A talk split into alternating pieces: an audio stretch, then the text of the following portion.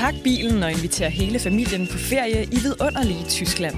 Besøg UNESCO's verdensarv, både det moderne og det historiske, med en gåtur gennem unik arkitektur på bindingsværksruten, eller oplev det moderne Bauhaus i Sachsen-Anhalt. Find mere inspiration til din næste Tysklandsrejse på germany.travel. er jo ingen politikere i det her land, der reelt har visioner. Magtafgangse, siger jeg bare. Priserne stiger og stiger og stiger. Hvad gør vi ved det? Jeg er så træt af at høre på alt den spil. Det burde være et uh, korps ombudsmænd, der holdt Det giver ingen mening. Velkommen til en af de fine københavnske salonger. Og velkommen til mine altid begavede og bramfri gæster. I dag har jeg fået besøg af dig, Christian Jensen. Du er tidligere næstformand i Venstre, du er udenrigs, tidligere udenrigsminister, finansminister og alt muligt andet. Ja, tak. Og jeg, synes, jeg synes lige, du skal lave en disclaimer. Det her, det er ikke nogen fin salon. Altså, Nej, det er altså, rigtigt. det- vi det- står det er- faktisk i sådan et lidt uh, særligt skrabet studie. Ja, ja, det bliver vi nødt til så, at se. Så, all fairness. Ja, men det er altid godt at opbygge illusioner. Ja, det er det. Det ja. kender politikere også. Det er korrekt. Ja. I dag er du ikke længere øh, politiker, men du er direktør i Green Power Danmark, som jo er en interesseorganisation, øh, hvor I øh, arbejder for grøn omstilling, særligt gennem elektrificering. Ja, lige præcis. Ja. Mere strøm, men også alt det, som strøm kan bruges til, er brint, e-metanol, ammoniak osv. Fordi vi heldigvis kommet dertil, hvor strøm ikke bare er det, der får lyset til at, at skinne mm. og øh, vand til at koge. Det er også det, der kan få fly til at flyve og skibe til at sejle.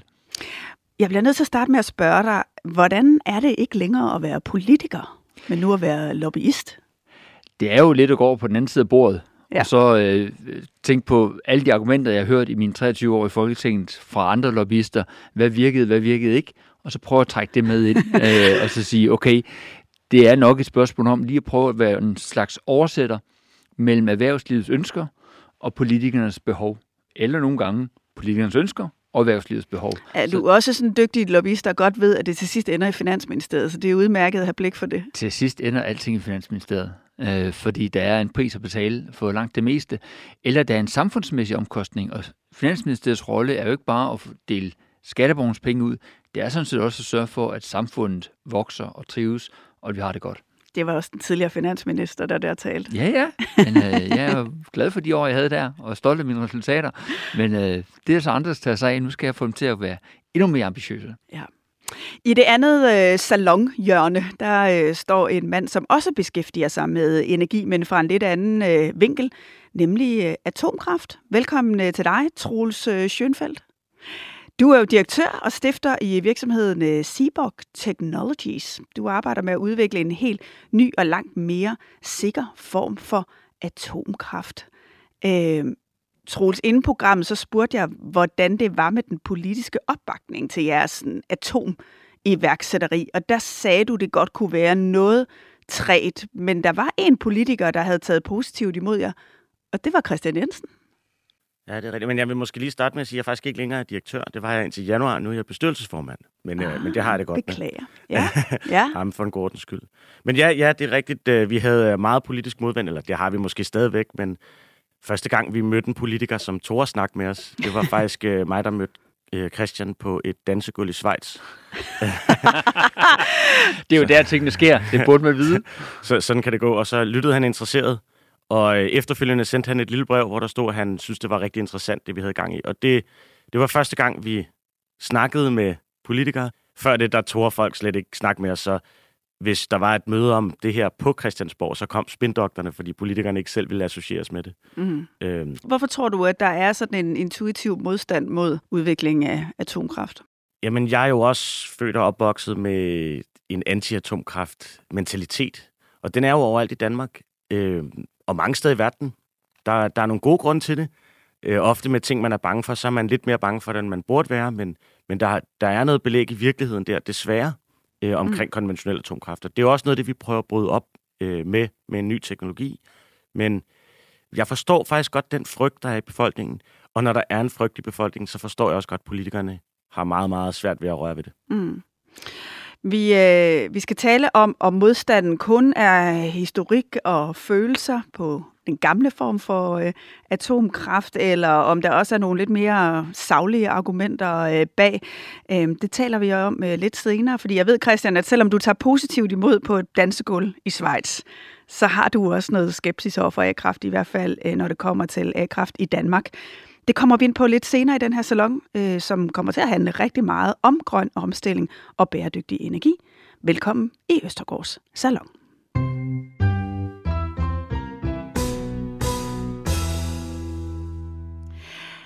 Inden vi kommer til at tale om energi, så skal vi lige omkring en øh, meget stor politisk øh, nyhed, som udsprang af Danmark øh, tidligere på ugen, og som kulminerede med disse ord. Yes, we will come to you, sit together and we'll say skål. Ja, den dag, når krigen er slut, så kan vi måske sætte os sammen og sige skål, sagde Ukraines præsident Zelensky foran øh, folkemængden på Christiansborg øh, tidligere på ugen. Og alle dem, der øh, så med, også på tv, har sikkert også fået en lille klump historisk vingesus i halsen. Mm. Øh, jeg kunne i hvert fald se Søren Gade, der stod lige ved siden af mig, lige blinke mod himlen et par gange. Øh, Christian, du var også inde og møde ham øh, var det øh, historiens vingesus, man mærkede? Ja, det var det i høj grad. Den måde, som Zelensky har grebet øjeblikket og stillet sig i spidsen som statsmand for sit folk øh, og internationalt skabt en koalition, hvor selv lande, der normalt ikke blander sig i det, som de ser som indre europæiske forhold, alligevel er aktive og deltagende. Det skyldes primært Zelensky. Altså, øh, der var så mange andre måder at øh, reagere på, øh, og man kunne bare sammenligne, hvordan den afghanske præsident reagerede, øh, da Taliban vendte tilbage mod Kabul. Vi havde jo næsten vendet os til som verdenssamfund, at vi regnede med, at han skulle have et lift ja. ud af landet, ja, han og han skulle... ville gerne have noget ammunition. Ja. Og det, det, det får han så nu. Og altså, det, det ja. får han nu, og det, han får faktisk det mest øh, potente og slagkraftige våben, som Danmark nogensinde har haft, nemlig vores F-16'ere til at være med til at beskytte og befri Ukraine fra den russiske invasion. Og det er jo rigtigt, vi donerer nogle F-16-fly, som vi ikke længere selv skal mm. bruge. Vi får snart nogle F-35. Mm. Som tidligere udenrigsminister, er det her så stort, som det bliver gjort til? Ja, det er det. Fordi der hele tiden har været en sådan en holdning om, der er en grænse for, hvor meget vi kan støtte, uden at blive en del af konflikten. Og man har ligesom holdt nogle ting tilbage i dem kaldt indre røde linjer. Og det, at Danmark sammen med Holland har været de første to lande, der har sagt, nu går vi skridtet hele vejen. Det er rigtig, rigtig vigtigt i forhold til, at nu er der skabt en ny normal til, hvor meget vi støtter øh, Ukraine. Ja, fordi øh, fly startede jo som en rød linje. Ja. Altså, man, man turde slet ikke at bevæge sig ind i luftrummet, fordi man gik ud fra, at det kunne være det, der startede 3. verdenskrig. Ja. Hvad er det, der er sket? Jamen, der er jo sket det, at man har fundet ud af, at hver eneste gang Putin har sagt, at der er en rød linje, så har han kun snakket om det, indtil det sker. Det var en rød linje, hvis vi hjalp med, med, med kampvogne. Om så hjalp vi med kampvogne. Så, så var rød linjen, hvis vi hjalp med fly. Nu er så hjulpet med fly. Og derfor så er tilliden til, at Putin egentlig har nogle røde linjer, den er, er forsvundet. Øh, og sagen er jo, at man skal være meget varsom med at trække en rød linje, hvis ikke også man har en eller anden konsekvens. Og godt være, at Putin har dummet sig gevaldigt ved at undervurdere Ukraine, men jeg tror ikke, at han undervurderer NATO. Mm. Og det betyder, at selvom han tegner et billede af, at nu er han i krig med NATO, så er, er det jo ikke rigtigt. Og hvis han overtræder grænsen og begynder at lave noget, som er et angreb mod et NATO-land, så får han sådan en hammer, som end ikke Putin kan komme udenom. Altså, vi er jo ikke en Wagner-gruppe, hvor han kan skyde et fly ned og, mm. og, og, og fjerne et problem. Altså, NATO er den mest slagkraftige militære enhed i verden. Men så prøv at forklare os, hvorfor. Nu kan vi se, at Danmark og Holland ja. begynder at donere F-16. Små nationer. Ja. Hvorfor er det ikke de store nationer, der går forrest? Fordi at i udenrigspolitik er det nogle gange sådan, at de store nationer øh, låser hinanden i en form for magtspil og små nationer skal træde forrest for at se, om isen kan bære. På præcis samme måde, som Uffe Ellemann var den første, der anerkendte de baltiske landes uafhængighed af, af Sovjetunionen. Det kunne et stort land som Tyskland eller Frankrig ikke gøre. Det ville være set for, som voldsomt. Øh, og derfor så kunne et lille land som Danmark gøre det. Og derfor så er det der, hvor vi har en mulighed for at spille en aktiv rolle, hvis man har en regering, der tør, og det har vi heldigvis, og man har en befolkning, der bakker op og det har Danmark heldigvis også. Men nu kan vi godt stå og klappe i hænderne, og der bliver taget absurd mange selfies øh, ja. med Zelensky inde i, øh, på Christiansborg mm. øh, tidligere på ugen. Men han bad om de fly for over et år siden. Ja. Og det er den øh, kæmpemæssige fejl, vi har gjort. Det er, at vi langt hen ad vejen havde troet på Putins røde linjer at det ville være en dramatisk konsekvens, hvis vi overskred dem. Og derfor er vi kommet for sent på bolden gang på gang på gang. Og det gør det sværere for dem nu at trænge igennem de russiske forsvarslinjer. Det gør det sværere for dem at få det overherredømme på deres eget luftrum, der skal til, for at de rigtig kan lave de effektive angreb. Så derfor kan man godt sige, ja, beslutningen var for sent, men altså hellere den rigtige beslutning sent, end slet ikke at tage den rigtige beslutning. Nu skal vi jo tale meget om energi i den her øh, udsendelse, og øh, krigen udløste jo også en energikrise. Øh, vi fik fokus på, at nu skal vi for alvor være fri af fossile øh, brændstoffer, særligt gas. Øh, ikke kun på grund af en klimaomstilling, men jo også af et øh, sikkerhedsspørgsmål. Man skulle så tro, at det havde sat gang i udviklingen af alternative energikilder. Men for dit vedkommende, Troel, så siger du, det var ikke, det er ikke helt det, du har oplevet omkring krigen. Jamen, jeg har oplevet, at interessen for, for det, vi udvikler, er blevet meget større. Meget større. Men man oplever også samtidig, at der er færre penge i markedet, simpelthen fordi, når, når man har inflation, når man er i sådan nogle usikre tider, så vil penge, de vil godt kunne lide at være i ting, der har hurtig cashflow, og de kan ikke lide at være i udvikling. Så pengene rykker over i hurtig cashflow ting, og i øvrigt mangler der penge i mange af de store kasser også. Så derfor er det sværere at få pengene til at rykke på udviklingen. Men interessen ud fra markedet er blevet meget højere. Vi kan tydeligt se, at denne her krise med gassen, alle folk er blevet meget opmærksom på forsyningssikkerhed. Mm. Det er blevet noget helt andet. Folk er nødt til at have deres forsyningssikkerhed dækket, og det, det bliver en helt anden verden, vi, vi er i om 10-15 år. Men det tager noget tid at omlægge en energisektor.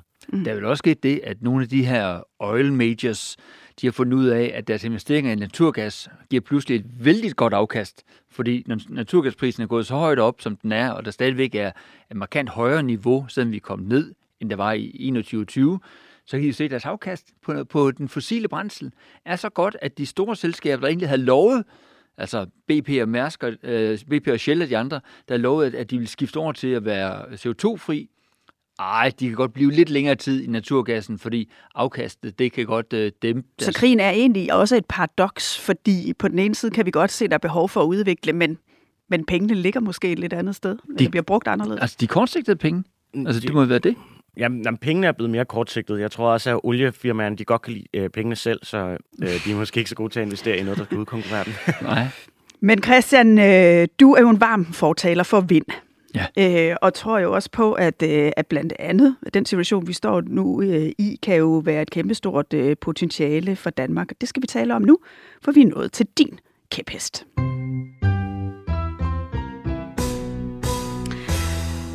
Ja, Christian Jensen, din kæphest lyder, Danmark bør være det nye Saudi-Arabien. Ja. Det bliver du nødt til lige at forklare. Det er rigtigt. Og her tænker jeg ikke på hverken deres øh, sharia-lovgivning eller deres, øh, deres øvrige politiske system. Men Saudi-Arabien har været det land, der ligesom har defineret den traditionelle energiproduktion. Hvis Saudi-Arabien ville have en højere oliepris, så kunne de bare lade være med at pumpe noget olie op. Hvis de ville have øh, lav oliepris, så satte de produktionen op, fordi de var stedet, man kiggede til, når man skulle se, hvordan gik det med energiudviklingen. Og vi er begunstet af, at vi ligger et sted på jordkloden, hvor der er en konstant blæst, samtidig med, at vi har et stort havareal med lavbundsforhold. Og det betyder, at vi faktisk kan dække meget af den energi, vi skal bruge selv, øh, direkte ind som strøm, og vi kan dække endnu mere, der kører ind og bliver konverteret til noget andet. Fordi det, der er sket, og det er jo egentlig ikke nyt, det er faktisk flere hundrede år gammelt, eller over 100 år gammelt, at man finder ud af at bruge strøm til at spalte vand i, i brint og, øh, og ilt. Det kan man bruge nu til at lave nye brændstoffer. Og Danmark har muligheden for at kunne lave brændstoffer langt ud over det, vi bruger selv. Lave en eksport, hvor vi kan blive dem, der leverer brændsel til skibe, til fly, til den kemiske industri, som kan blive et kæmpe velfærdsløft, et kæmpe eksportmarked for Danmark, hvis vi tør gribe det. Det skal jeg lige forstå. Er det teknologien, mm. der mm. kan gøre, at vi kan eksportere, eller er det selve produktionen af vind, som foregår ude på vores farvand? Det er en kombination af de to, fordi vi har været med Vestas og Siemens der har udviklet deres vindmøller her i Danmark. Vi har været på forkant af den teknologiske udvikling til at lave de mest effektive møller. Samtidig har vi selskaber som Topsø, der laver nogle af verdens mest effektive øh, elektrolysesystemer, altså det, der spalter øh, vand til brint og ilt. Og alt det gør, at vi har modellerne samarbejdet til at kan lave fremtidens energisystem. Men det, der er rigtig interessant, det er, at vi er lagt et sted, hvor vinden blæser rigtig, rigtig meget, og vi kan lave det på steder, hvor der er konstant vind, uden særlig meget vanddybde. Men vi har dog ikke uanede oceaner. Altså, hvad er potentialet i det her? Potentialet det er, at vi kan lave brint, som årligt vil give os en indtjening på mellem 80 og 100 milliarder kroner i eksport. Der er en enkelt tysk virksomhed, der hedder BASF, som er en kæmpestor kemikoncern. De bruger i dag brint lavet på naturgas, svarende til omkring 5-600 gigawatt strøm. Og det, som øh, regeringen er så stolt af, at de har lavet, det er et udbud på 9 gigawatt havvind med mulighed for lidt mere. Men, men 9 gigawatt ud af 500-600 gigawatt. Altså, vi har virkelig potentiale til at kan høste meget, meget mere. Så når du sammenligner med Saudi-Arabien, så er det for, at vi kan være dominerende på markedet. Vi kan i virkeligheden komme til at styre en teknologi, der også kan være med til at styre et marked mere bredt. Ja, fordi... Og hvad skal der så til, for at det vil kunne lade sig gøre? Hvad skal, hvad skal der være rammevilkår? Hvad skal politikerne bane vejen med? Det er jo heldigvis sket en forskel fra for fem år siden, hvor jeg sad som finansminister og snakkede omkring havvind, hvor vi talte om, hvor meget skulle vi betale et selskab, for at de ville sætte vindmøller op øh, offshore, til at det i dag er selskaberne, der betaler statskassen for at få lov til at gøre det. Men, men hvis man skal samfundsmaksimere, så er man nødt til at begrænse stats finansmaksimeringen. Altså for at forklare lidt nærmere, enten kan man vælge at profitmaksimere ind i statskassen, eller kan man vælge at samfundsmaksimere til, hvor meget arbejdspladser, hvor meget teknologiudvikling, hvor meget biodiversitet Så det er et spørgsmål om, hvor stor en del af processen, der egentlig skal foregå privat? Ja, det er det. Øh, Troels, nu har du et andet fokus ind på det her marked, men er du enig i, at vind øh, kan være et fortsat stort eksporteventyr for Danmark? Jamen, det er det jo nu, og, og jeg kan ikke se, hvorfor det ikke skulle kunne være det. Jeg, jeg tror, jeg, i stedet for at erklære mig enig i det, vil jeg sige, hvis man kigger på sådan global opvarmning, og hvor alvorligt det problem, vi står overfor, så tror jeg, at vi har brug for det. Og vi har også brug for, at det går hurtigere, end det gør i dag. Mm. Og når vi nu i Danmark har så gode muligheder, som vi har, så har vi også ansvar over for at gøre det. Øh, så, så mere fart på det.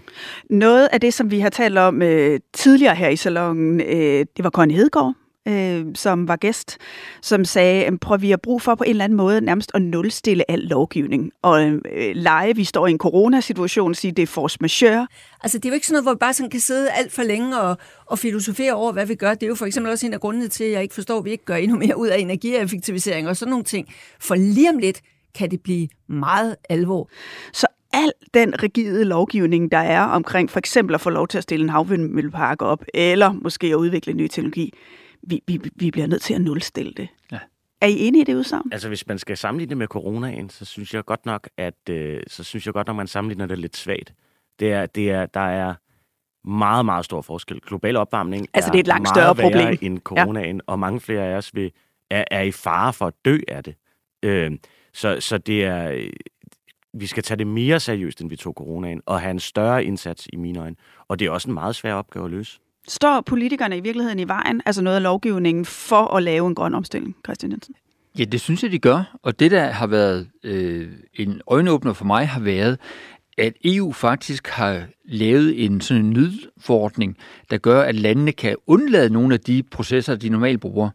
Og det har man så taget i brug i Belgien og i Tyskland og i andre lande, der ligger syd for os. Men i Danmark og i øvrigt også i Sverige, der har man sagt, ej, sådan en nødforordning, den, den behøver vi ikke at tage alvorligt. Altså det, det gør vi ikke. Vi holder fast i de Hvorfor gamle procedurer. det? Hvorfor synes man ikke, det kunne være en lettere måde at udvikle på hurtigere? Fordi at der hele tiden er nogen, der siger, at vi skal også huske, hvad gør man i forhold til alt muligt andet. Og sagen er jo, at mange af de udviklerne, de er passeret forbi det her. Når man i dag oplever solcelleparker, så har man lavet modeller, hvor der er biodiversitet. Man slår græs i forskellige højder. Det hegn, der er rundt om, det er lige løftet nogle få centimeter, sådan at dyrelivet kan komme under. Øh, men at øh, vi ikke render ind. Så du mener, der er taget nogle foranstaltninger, der er sådan set, til at for... også tage hensyn til natur i den her udvikling? Der er taget rigtig mange foranstaltninger, og mange af dem har jo lavet det sammen med nogle af de store grønne organisationer, hvor vi lavet partnerskab om at gøre det mere effektivt. Men vi ser det ikke rykke i øjeblikket, for, rent politisk, fordi man hænger fast i nogle gamle opfattelser.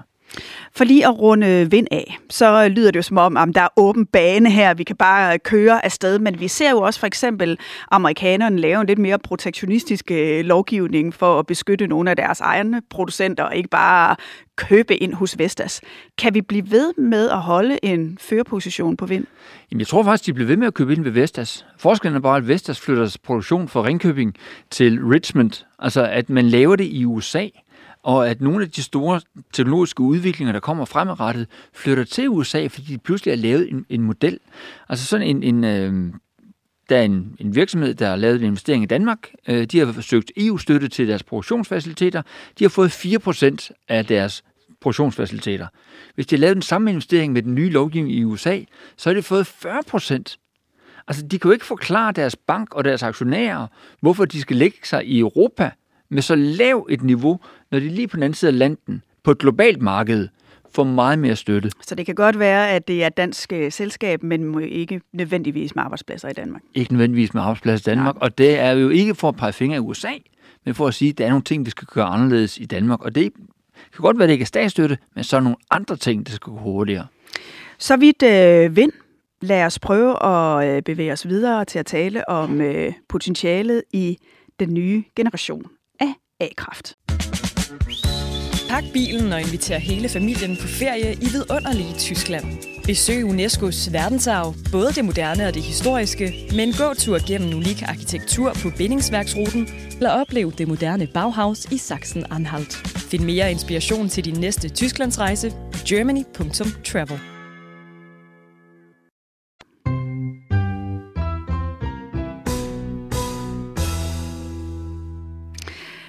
Troels Schønfeldt, øh, da du hørte, at Christian gerne ville have, at Danmark skulle være det nye Saudi-Arabien, så sagde du, jeg vil hellere have, at vi skal være det nye Norge.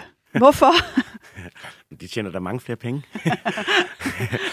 Nej, øh, det er jo meget samme drøm. Når vi kigger sådan på, hvad der er brug for af vores kraftværker, det kommer vi sikkert tilbage til om lidt, men øh, når man kigger på det behov, der er derude, så kommer vi til at skulle, hvis vi skal gøre noget ved klimaproblemerne, så skal vi for det første bygge vindmøller hurtigere, end vi gør i dag. Men vi ender faktisk med at skulle bygge flere atomkraftværker, end vi skal bygge vindmøller, fordi der er så store dele af verden, hvor vinden ikke er god. I det her område er den god, men det er den ikke øh, rundt langs ekvator. Så vi skal bygge rigtig, rigtig, rigtig mange atomkraftværker. Så nu du siger 80-100 milliarder kroner på, på, øh, brint. på, på brint, så vil vi kunne eksportere øh, mere i for flere penge i atomkraftværker, som vil kunne producere brint andre steder også, fordi jeg tror også, de mængder, man kigger på, øh, når man snakker ammoniak og øh, øh, biofuel generelt, så det er helt, helt u, det er uforståelige mængder, vi skal bruge. Jeg hørte dig sige et sted, at du havde en drøm om, at I kunne blive 100 gange større end Vestas. Ja, det, det har jeg også. Og jeg håber også, at Vestas samtidig bliver 100 gange større. så det er, det er rigtig fint. Okay, men lad os lige prøve at tale lidt nærmere om, hvad det er, I er ved at udvikle. Øhm, fordi som vi begyndte den her udsendelse med, så er der jo stadigvæk, tror jeg, indlejret en helt masse sådan, modstand mod A-kraft. Man er vokset op med hele nej tak A-kraft øh, demonstrationer og kampagner, øh, Barsebæk, frygt osv. Prøv lige at forklare os, hvad er det for en form for atomkraft, Seaborg Technologies udvikler? Jamen, vi tager faktisk fat i en gammel teknologi, som den første af den her type reaktor stod i 1954. Og det er en, det er en meget ny type reaktor, fordi vi ikke kommercialiserede den dengang, men det er også en gammel teknologi. Øhm, typen hedder en flydende saltreaktor. Og det vi gør, det er, at vi smelter en salt, og jeg har faktisk jeg har taget den med, fordi det virker så godt i radioen, at man kan vise noget frem. Ja, det virker øh, nemlig rigtig godt. Jeg, jeg har faktisk i lommen, så kan du så kan I stå og kigge på den. Jeg har taget sådan et stykke salt med her, som, øh, som er fluorsalt. Det kan man finde på stranden øh, på Bornholm. Og det, øh. det, der går rundt her i studiet nu, det er jo ikke øh, det, jeg normalt putter i pastaen i min, øh, altså min køkkensalt. Det ja. er et sådan en nærmest fast sten i meget smukke grønne og lilla nuancer. Altså et fast stykke, som I så smelter Ja, og det, og det er nemlig det er netop det, der er en sten. Det, det, det opfører sig som en sten i naturen, selvom det hedder et salt. Øh, vi smelter den ved cirka 500 grader og opløser de her brændsler ned i. øh, som er det samme brændsel, man bruger på konventionelle atomkraftværker i øvrigt, så det er ikke, fordi der er den store forskel der. Forskellen er den kemiske binding i det her salt. Hvis noget går galt, og der kommer et hul på reaktoren i en normal reaktor, eller dem vi kender i dag, så kommer der en masse radioaktive gasser ud. I vores, der binder de her radioaktive materialer sig til salten. Så det vil sige, at der kommer en salt ud, som størkner og opfører sig som en sten. Så derfor kan man ikke have et udslip.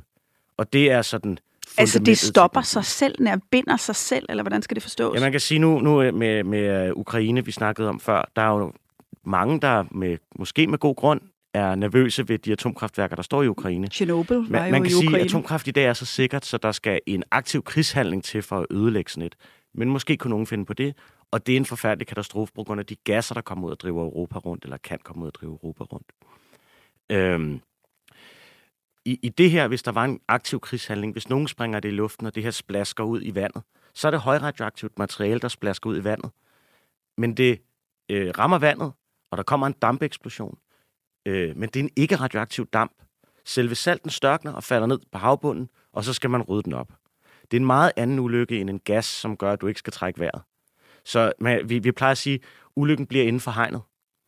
Og, og Hvad betyder inden for hegnet? Altså lad os forestille sig, at en af jeres reaktorer nedsmelter, siger man det? Eller bumpet ja. Putin. Øhm, hvor, hvor, hvor lang afstand skal man så holde fra materialet? Jamen det kommer an på, hvor stor en bombe han har brugt. Øh, men, men altså, hvis, man, øh, hvis den splasker ud i havnen, så skal du holde, altså jeg vil sige 50 meter. Du skal være 50 meter væk fra det salt. Øh, hvis det er nede i vandet, så behøver du kun være et par få meter væk fra det. Men, men hvis det ligger op på havnen, så skal du ikke have dine børn derude at lege. Men der er en meget stor forskel på ikke at sende sine børn ud at lege, og så ikke trække vejret i byen, der ligger 2.000 km derfra. Ja, og det var jo det skrækscenarie, vi så med Tjernobyl, hvor man kunne se det øh, nedfaldet i, helt i Finland, for eksempel. Ja. Så, Men så nu jeg siger, fordel, jo... forskellen er, at du, du går fra, at det er en katastrofe til en alvorlig ulykke, der kan ryddes op. Som er dyr at rydde op, men som kan ryddes op. Nu lyder det som om, I smelter noget salt, man kan finde nede på stranden, ikke? Men der er jo også uran involveret i den her proces. Jamen, det kan du også finde på stranden. okay. Men det, det er jo et radioaktivt materiale, så hvordan skal man forholde sig til, det, øh, til, til den her frygt, der trods alt er for øh, eventuel forurening? Jamen, man bruger radioaktive materialer utrolig mange steder. Man bruger det i hospitalsvæsenet og til, uh, i medicin og i faktisk i ølproduktion bruger man det. Så man bruger radioaktive materialer rigtig mange steder, så man ved godt, hvordan man håndterer det. Og fordi det er et farligt materiale, skal man håndtere det fornuftigt, men det, det, der, det er der folk, der ved, hvordan man gør. En anden frygt har jo været, at man bruger det i, øh, i atombomber. Ja, der skal man passe på, at man ikke får blandet det sammen. Ja. ja men der, der vil jeg sige, der er også, vi plejer at sige, at der er tre fordele. Den første er, at den ikke kan nedsmelte eller eksplodere. Den anden er, at det faktisk er en teknologi, der ikke kan bruges til A-våben. Og det, det er for mig vigtigt, og det er også de steder, vi skal have de her kraftværker hen. Der er det faktisk også vigtigt, fordi vi går efter udviklingslande omkring ekvator. Der er det også vigtigt, at de ikke kan bruge det til atomvåben. Og den tredje fordel er, at vi vil kunne brænde gammelt atomaffald. Det har vi så ikke lov til ifølge reglerne, øh, men det kan vi jo så snakke om, når de bliver nulstillet.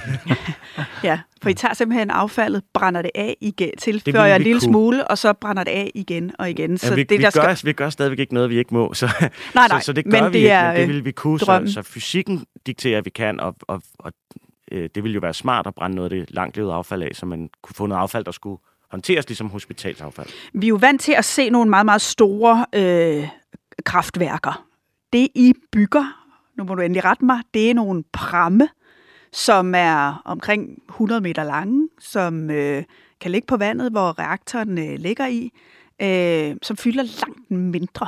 Der, ja, vi bygger en pram, hvor der er to, fire, seks eller otte reaktorer. Og i den mindste, den med to reaktorer i, der svarer det til sådan en, en øh, havvindmøllepark på øh, cirka 20 kvadratkilometer. Øh, ja, 20 kvadratkilometer. Så Danmarks største vindmøllepark svarer sådan en pram til. Den vil kunne være på 100 meter?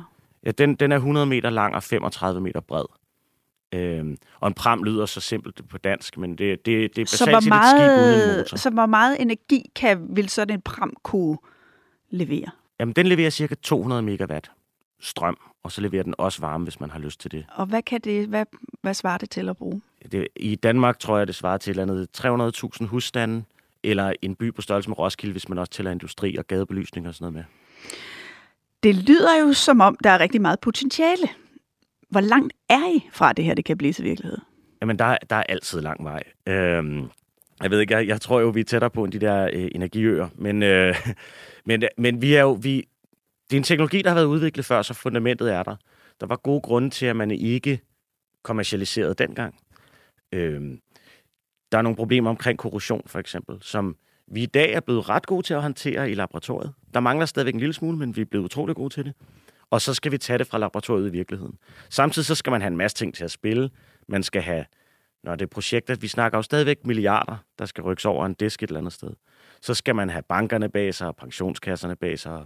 For at have dem bag sig, så skal man have politisk øh, medvind. Man skal også ud og have de rigtige partnere, de rigtige kunder, have sat projekterne op. Der er en masse risiko, der skal tages selv hvis vi vidste, det virkede, så skal der tages noget økonomisk risiko, når man går ind Men et er øh, økonomi og lovgivning. Selve teknologien. Hvor langt er I fra at kunne være sikker på, at den virker? I har jo regnet det ud, men fra at tage det og ud til en reel energi, der bliver produceret. Hvad mangler der? Jamen, vi siger, at vi kan være færdige i 2028. Vi har nogle store partnere ved siden af os. Øh, den største ikke-russiske, ikke-kinesiske atomkraft øh, producent ligger i Korea. Det, din partner er os, de hedder KNP. Og så har vi Samsung, som Samsung er ikke en lille virksomhed. Dem har vi også med os. Så vi har nogle store kræfter ved siden af os, og de, kan, de muskler kan virkelig rykke noget hurtigt. Så jeg, vi plejer at sige, at vi kan være færdige i 2028, hvis alt spiller. Mm. Og det er alt, der skal spille. Christian, det lyder jo ret øh, besnærende. Der er mulighed for at udvikle en energikilde, som, øh, som kan alle dine havvindemølleparker, vi kan næsten få dem ned og være på en øh, hvad, 40 container mm. eller sådan ja. noget i den øh, stil. Jeg ved, at du alligevel er skeptisk over for A-kraft. Hvorfor? Det er jeg øh, sådan set øh, lidt øh, tvetydigt, fordi på den ene side, så tror jeg ikke på A-kraft i Danmark. Og det gør jeg ikke, fordi vi netop har, som vi snakker om fra starten af, nogle øh, unikke vindforhold her. Og vi har øh, en Nordsø med rigtig meget plads. Og det, som alle beregninger, jeg har set, viser, det er, at havvind er billigere end atomkraft, både den traditionelle, men også de små øh, modulære reaktorer. Så, så prisen er lavere, fordi vi har nogle gode forhold. Hvis man er et sted, hvor der er en meget høj befolkningstæthed, og ikke plads til at have havvind, eller at vanddybderne ikke er til det, eller som du nævnte, at omkring ekvator, der blæser det mindre end herop, så kan man jo ikke lave vindmøller på samme måde. Så kan godt være, at man har solceller, men de fylder også rigtig, rigtig meget. Så der kan alternativet jo godt være, at det er atomkraft. Men det er det ikke i Danmark. Øh, der, hvor vi har en unik fordel på grund af vores geografiske øh, forudsætninger, det er på, på vind, og så kombineret med sol, fordi de to ting Men passer godt sammen. Men principielt tror du da, der kan være et potentiale i A-kraft, hvis vi skal vende klimaforandringerne? Jeg tror ikke, vi kan undvære, at der er nogen, der har A-kraft for at vinde klimaforandringerne i tide. Fordi vi netop ikke alle sammen i hele verden har danske vindforhold og danske udviklingsforhold. Vi har jo gjort det, at vi igennem 40 år har investeret i, i vind, og alle ved med vind og sol, at deres produktion svinger en smule. Og derfor har man brug for noget, der, der ligesom kan fylde op, når der er nedgang i produktionen. Atomkraft, langt de fleste atomkraft, de kører bedst, hvis de kører meget, meget stabilt. Og derfor noget, der svinger og noget, der er stabilt, det passer sammen som en rund pind og et firkantet hul. Men hvorfor egentlig det? Nu taler vi om forsyningssikkerhed også i forhold til sikkerhedsspørgsmålet. Det at have en energikilde, øh, som kører konstant, hvordan kan det ikke være en fordel? Fordi at det er en dyre energikilde end det, vi har og fordi at vi med de niveauer, vi kommer op i, af havvind, at der allerede er investeret i, at solceller er investeret i, så er det de øjeblikke, hvor vi har brug for at fylde op. Det er så meget mindre. Og derfor så har vi muligheder for i Danmark at kunne fylde op med danskproduceret halm eller resttræer fra skov, skovproduktionen, eller biogas, eller noget af det andet, der nu engang Men det skal jo også brændes af. Det skal der også bruges energi til det er jo alt sammen noget, som er med til at give energi ind, når man brænder øh, halm eller trærester af. Det er jo alt sammen noget, der er med til at give energi, når biogassen bliver et restprodukt af, af, af den, den gylde, der kommer bedre tilbage til landmændene. Så derfor er der nogle ting, hvor vi i Danmark er kommet længere frem og har nogle vilde forhold. Men altså, for at sige direkte, jeg ønsker alt muligt held og lykke, og jeg er på klimaets vegne kæmpe positivt, hvis det lykkes jer at lave det, I drømmer om, i forhold til at kunne lave det steder, hvor der er andre forhold, end vi har i Danmark. Men Christian, jeg skal bare forstå, betragter du Troels og andre, som øh, udvikler i den her branche, nærmest lidt som sådan nogle øh, guldgraver i det vilde vesten? Nej, jeg tror, de er meget mere teknologiske end dem, der rendte ud med en hakke og en, øh, en øh, vaskepande og stod der i... Øh, Men tror du, det er lidt et fatamorgana? Jeg tror, der er nogle ting, som skal bevises, inden vi kan gå videre med det. Altså, der er, som, som du, du sagde det også sådan meget direkte. Hvis alt går godt, er det i 28. Og vi er også nødt til at gøre noget før 28, og vi er også nødt til at gøre noget i store skala, fordi hvis I beviser det kommercielt i 28, så går der altså noget tid før I er 100 gange større end Vestas. Og i den mellemliggende periode, så er der altså rigtig meget, der skal gøres. Og vi har brug for at konvertere vores fossile brændsel til vedvarende energi meget, meget hurtigt. Troels, den her skepsis, Christian har, blandt andet overfor, om I overhovedet har en plads på det danske marked. Hvad siger du til det? Jamen, den er utrolig berettiget. Øh, altså, det, jamen, det, det er helt ærligt. Det, det er sådan, så man har nogle ting, der er off-shelf, som man kan gå ned og købe. Og så har man nogle ting, man er ved at udvikle. Og nogle af dem er mere lovende, og andre af dem er mindre lovende. Og sådan er det. Der er mange ting, vi skal udvikle for at kunne komme i mål med øh, klimakrisen. Det, her, det er en af tingene. Men vi skal, jo, vi skal jo også bruge det, vi har på hylderne. Jeg, jeg tror ikke helt, jeg vil sætte det op, som I vi bare kun skal investere i det, vi har på hylderne. Fordi det ved vi ikke er nok løsning. Så mm. jeg tror, man skal investere i begge dele. Og som, som Christian også selv sagde tidligere, at i 2019 var der penge ud af, finanskassen, øh, ud af statskassen for at lave vindmøller. På samme måde med det her, der er noget tid til, at vi er en profit for landet. Jeg vil håbe, vi kunne få lidt samme medvind, som, som Vind har fået. Hvis vi kunne få sådan 100 milliarder, ville det da hjælpe os. Men, øh, men, men, men det er... Øh, altså, men det, det så er vi jo fremme ved din øh, kæphest, som i virkeligheden er, at hvis vi skal kunne løse den her globale krise, så kan vi ikke bare sidde og kigge på lillebit Danmark. Så bliver vi nødt til at se på, at der må være energiformer, som også passer til andre dele af verden, hvis vi overhovedet skal have nogen chance for at løse problematikken. Ja, jeg plejer at sige, for at løse et problem, skal man starte med at forstå det. Jeg tror ikke, vi har forstået global opvarmning. Det tror jeg faktisk ikke rigtigt, vi har forstået. Og det er også fordi, hvis man satte sig til at kigge på, på data og fakta for 10 år siden, så så det rigtig, rigtig grimt ud. Hvis man sætter sig til at kigge på data og fakta nu, så er det jo næsten dommedags øh, udsigter. Og nu skal jeg ikke stå og være dommedagsprofet. Jeg tror, vi kan bruge teknologi til at komme ud af det her. Men det kræver, at vi kigger på det, forstår det, og så også putte ressourcer i. Og det er meget mere alvorligt end coronaen. Så, så vi skal, Men vi skal politi- virkelig have gang i, og, og det, det, er, det, er en, det er en lille ting, ikke? Øh, vi skal have rigtig mange penge ind i de eksisterende teknologier. Vind heriblandt. Vi skal have rigtig meget, mange penge ind i de teknologier, der er lovende, og vi er ved at udvikle, som os. Men vi skal også ud og have gang i nye projekter, som vi slet ikke ved, hvad er. Og så skal vi også helt tilbage og have fat i idéer, som vi i dag ikke kender. Vi skal lave nye idéer ellers så kommer vi ikke i mål. Og det er alle steder, der skal investeres. Men et af de øh, kritikpunkter, der er i forhold til A-kraft, det er, at det er dyrt. Øh, du har selv fortalt mig, at det koster omkring 1 milliard dollars at etablere øh, et, et værk, eller hvad vi skal kalde ja, det. Lave sådan en prototype. Ja. Det gør det altså også at lave en, øh, en gigawatt vind. Men derudover, øh, at det, er jo, det er jo en diskussion, der har været øh, en del af, af debatten øh, de senere år. Øh, der var 16 energiforskere fra en række universiteter, Aalborg, Syddansk, DTU, København og Aarhus, som, øh, som kiggede på, hvad potentialet var. Og noget af det, de kom frem til, det var, at det var cirka dobbelt så dyrt at producere el på et vesteuropæisk atomkraft, som at få strøm fra sol og vind. Ja, så den, lige den rapport vil jeg gerne lige sige, den er ikke gået igennem peer review, og jeg, jeg, jeg vil, hvis jeg var universiteterne, være flov over, at mine forskere gjorde sådan, øh, fordi den er grim, den rapport. Der har de, de har taget, de har meget, sådan, været meget omhyggelige med at vælge de rigtige kilder, så, men øh, uden at skulle stå Du synes simpelthen, den er meget biased i forhold jeg til... Jeg vil være flov over at have den ansat, hvis jeg var et universitet. Okay. Men øh, for lige at, at, at holde mig til det, men det, Hvis det, du kigger nej, men... på atomkraft i dag, på konventionel atomkraft, så er det dyrt. Øh, men du kan heller ikke sammenligne, og det, det er der, hvor man måske skal også kigge på værdien af strøm. Hvis du sammenligner det billigste strøm med det stabile strøm, så får du noget, der er skævt. Det, det, der er grunden til, at England og andre vælger atomkraft, som er meget dyrere end vind, det er fordi, de også skal have stabilitet i deres netværk. Øh, vi kan måske, vi ligger tæt på Norge, så vi kan måske klare noget af det med noget vandkraft, som vi kan køre op og ned. Det kan de ikke på samme måde. Derfor har de brug for stabiliteten. Derfor vælger man atomkraft, fordi det er dyrt. Og så, hvis du kigger på det mere holistisk, så har du et energisystem. Og det England ser, det er, at energisystemet som helhed bliver billigere af, at der er en del atomkraft og en del vind. Derfor vælger de atomkraft. Så det er, meget, det, det, det er en meget, meget kompliceret debat. Inden vi lige øh, runder det her emne af, så vil jeg jo gerne høre, hvor, hvor langt I er. Du siger 2028. I har et stort projekt i Sydkorea. Har I, har I forhåbninger om, at der kan I sådan set øh, gå i luften, så at sige? Øh, altså, det, det har jeg, jeg håber virkelig, at vi kan være klar der, men det kræver, det kræver hjælp. Altså, vi kan ikke gøre det alene. Det kræver alt af med os. Og hjælp inkluderer også politisk hjælp. Det inkluderer ikke, at vi skal have penge ud af statskassen. Det kan vi nok klare med investor, men det kræver, at vi har opbakning på alle fronter. Mm.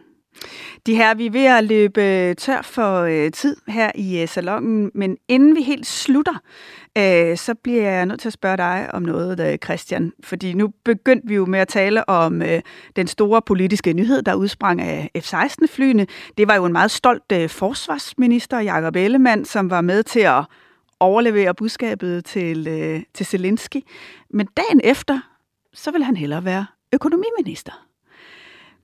Hvis du, øh, hvis du spørger mig, så var det jo den helt rigtige beslutning at tage for Jakob Ellemann, øh, når man også skal være partiformand og visestatsminister osv. Øh, men jeg kunne godt tænke mig at høre den tidligere næstformand i Venstre. øh, hvad, hvad tænker du om den beslutning? Jeg tænker, at den var helt rigtig. Og jeg tænker også, at det var på tide. Fordi hvor meget Jakob indeholder af Forsvarsministeriet, og hvor meget Forsvarsministeriet betyder for Danmark lige nu, så er en formand for Venstre bedre placeret et sted, hvor man har en vifte af politiske emner, man er med til at forhandle og blande sig i og sætte retning for. Og Økonomiministeriet er et ministerie, hvorfra man kan være med i alt fra sundhedspolitik, uddannelsespolitik, erhvervslivspolitik, også forsvarspolitik, international politik, økonomipolitik, altså alt kan gå igennem. Og hvis man, tror jeg, bare står og taler det op, så prøv at tænke tilbage på, hvilken position Marne Hjelved havde øh, mm. under Nyop, hvilken position øh, Margrethe Vestager havde ja. under Helle Thorning, netop fra det økonomiministerie. Og det giver dig en økonomisk øh, baggrund og, og base, hvor folk kan hjælpe dig med at få lavet dine egne beregninger og vurderinger af ting, men det giver dig også en frihed til at kan være med i en lang række forskellige øh, politiske forhandlinger og sætte kursen. Og jeg tror, at Jakob har valgt det rigtige for sig selv, men han har i hvert fald også valgt det rigtige for Venstre. Hvad er hans vigtigste opgave nu? Hans vigtigste opgave, det er at sætte sig ordentligt i stolen og bevise, at han nu på Venstres vegne sætter retningen i alle de mange forskellige forhandlinger, der er. At det er ham, der har takstokken. Ja, men nu mangler vi jo også lidt at se nogle gode resultater for, og, og gode argumenter for, hvorfor man overhovedet skulle gå ind i den regering. Men altså, han har jo nævnt flere gange, at øh, noget af det, der bliver efterårets tema for ham og for Venstre, det bliver en øh, lettelse af skatten på arbejde. Og ud fra betragtningen om, at lavere skat på arbejde er med til at løse samfundets største problem, nemlig mangel på arbejdskraft. Det er jo ikke bare noget, vi siger i øh, vindmølleindustrien eller andre dele af, af den, det private erhvervsliv. Vi mangler jo hænder på plejehjem og i, i sygehusene og i, i undervisning børnehaven osv. Så, så mangel på arbejdskraft løses blandt andet ved at sætte skat ned på arbejde. Fordi selvom øh, mange måske ikke siger det direkte, så reagerer vi på lavere skat ved at arbejde nogle flere timer. De her, øh, så kom vi også lige omkring den del af dansk politik. Øh, tusind tak, fordi I vil bruge en del af jeres øh, tid her i salongen og fortælle lidt om, hvor vi egentlig står med den grønne omstilling, og at der ikke altid er nogen lette veje frem, men øh, måske også nogle forskellige veje. Christian Jensen og Troels Schønfeldt, tusind tak for jeres besøg. Selv tak. Selv tak. Jeg hedder Mette Østergaard. Producer var Josefine Maria Hansen, og vi er selvfølgelig tilbage næste fredag på Genhør i Østergaards Salon.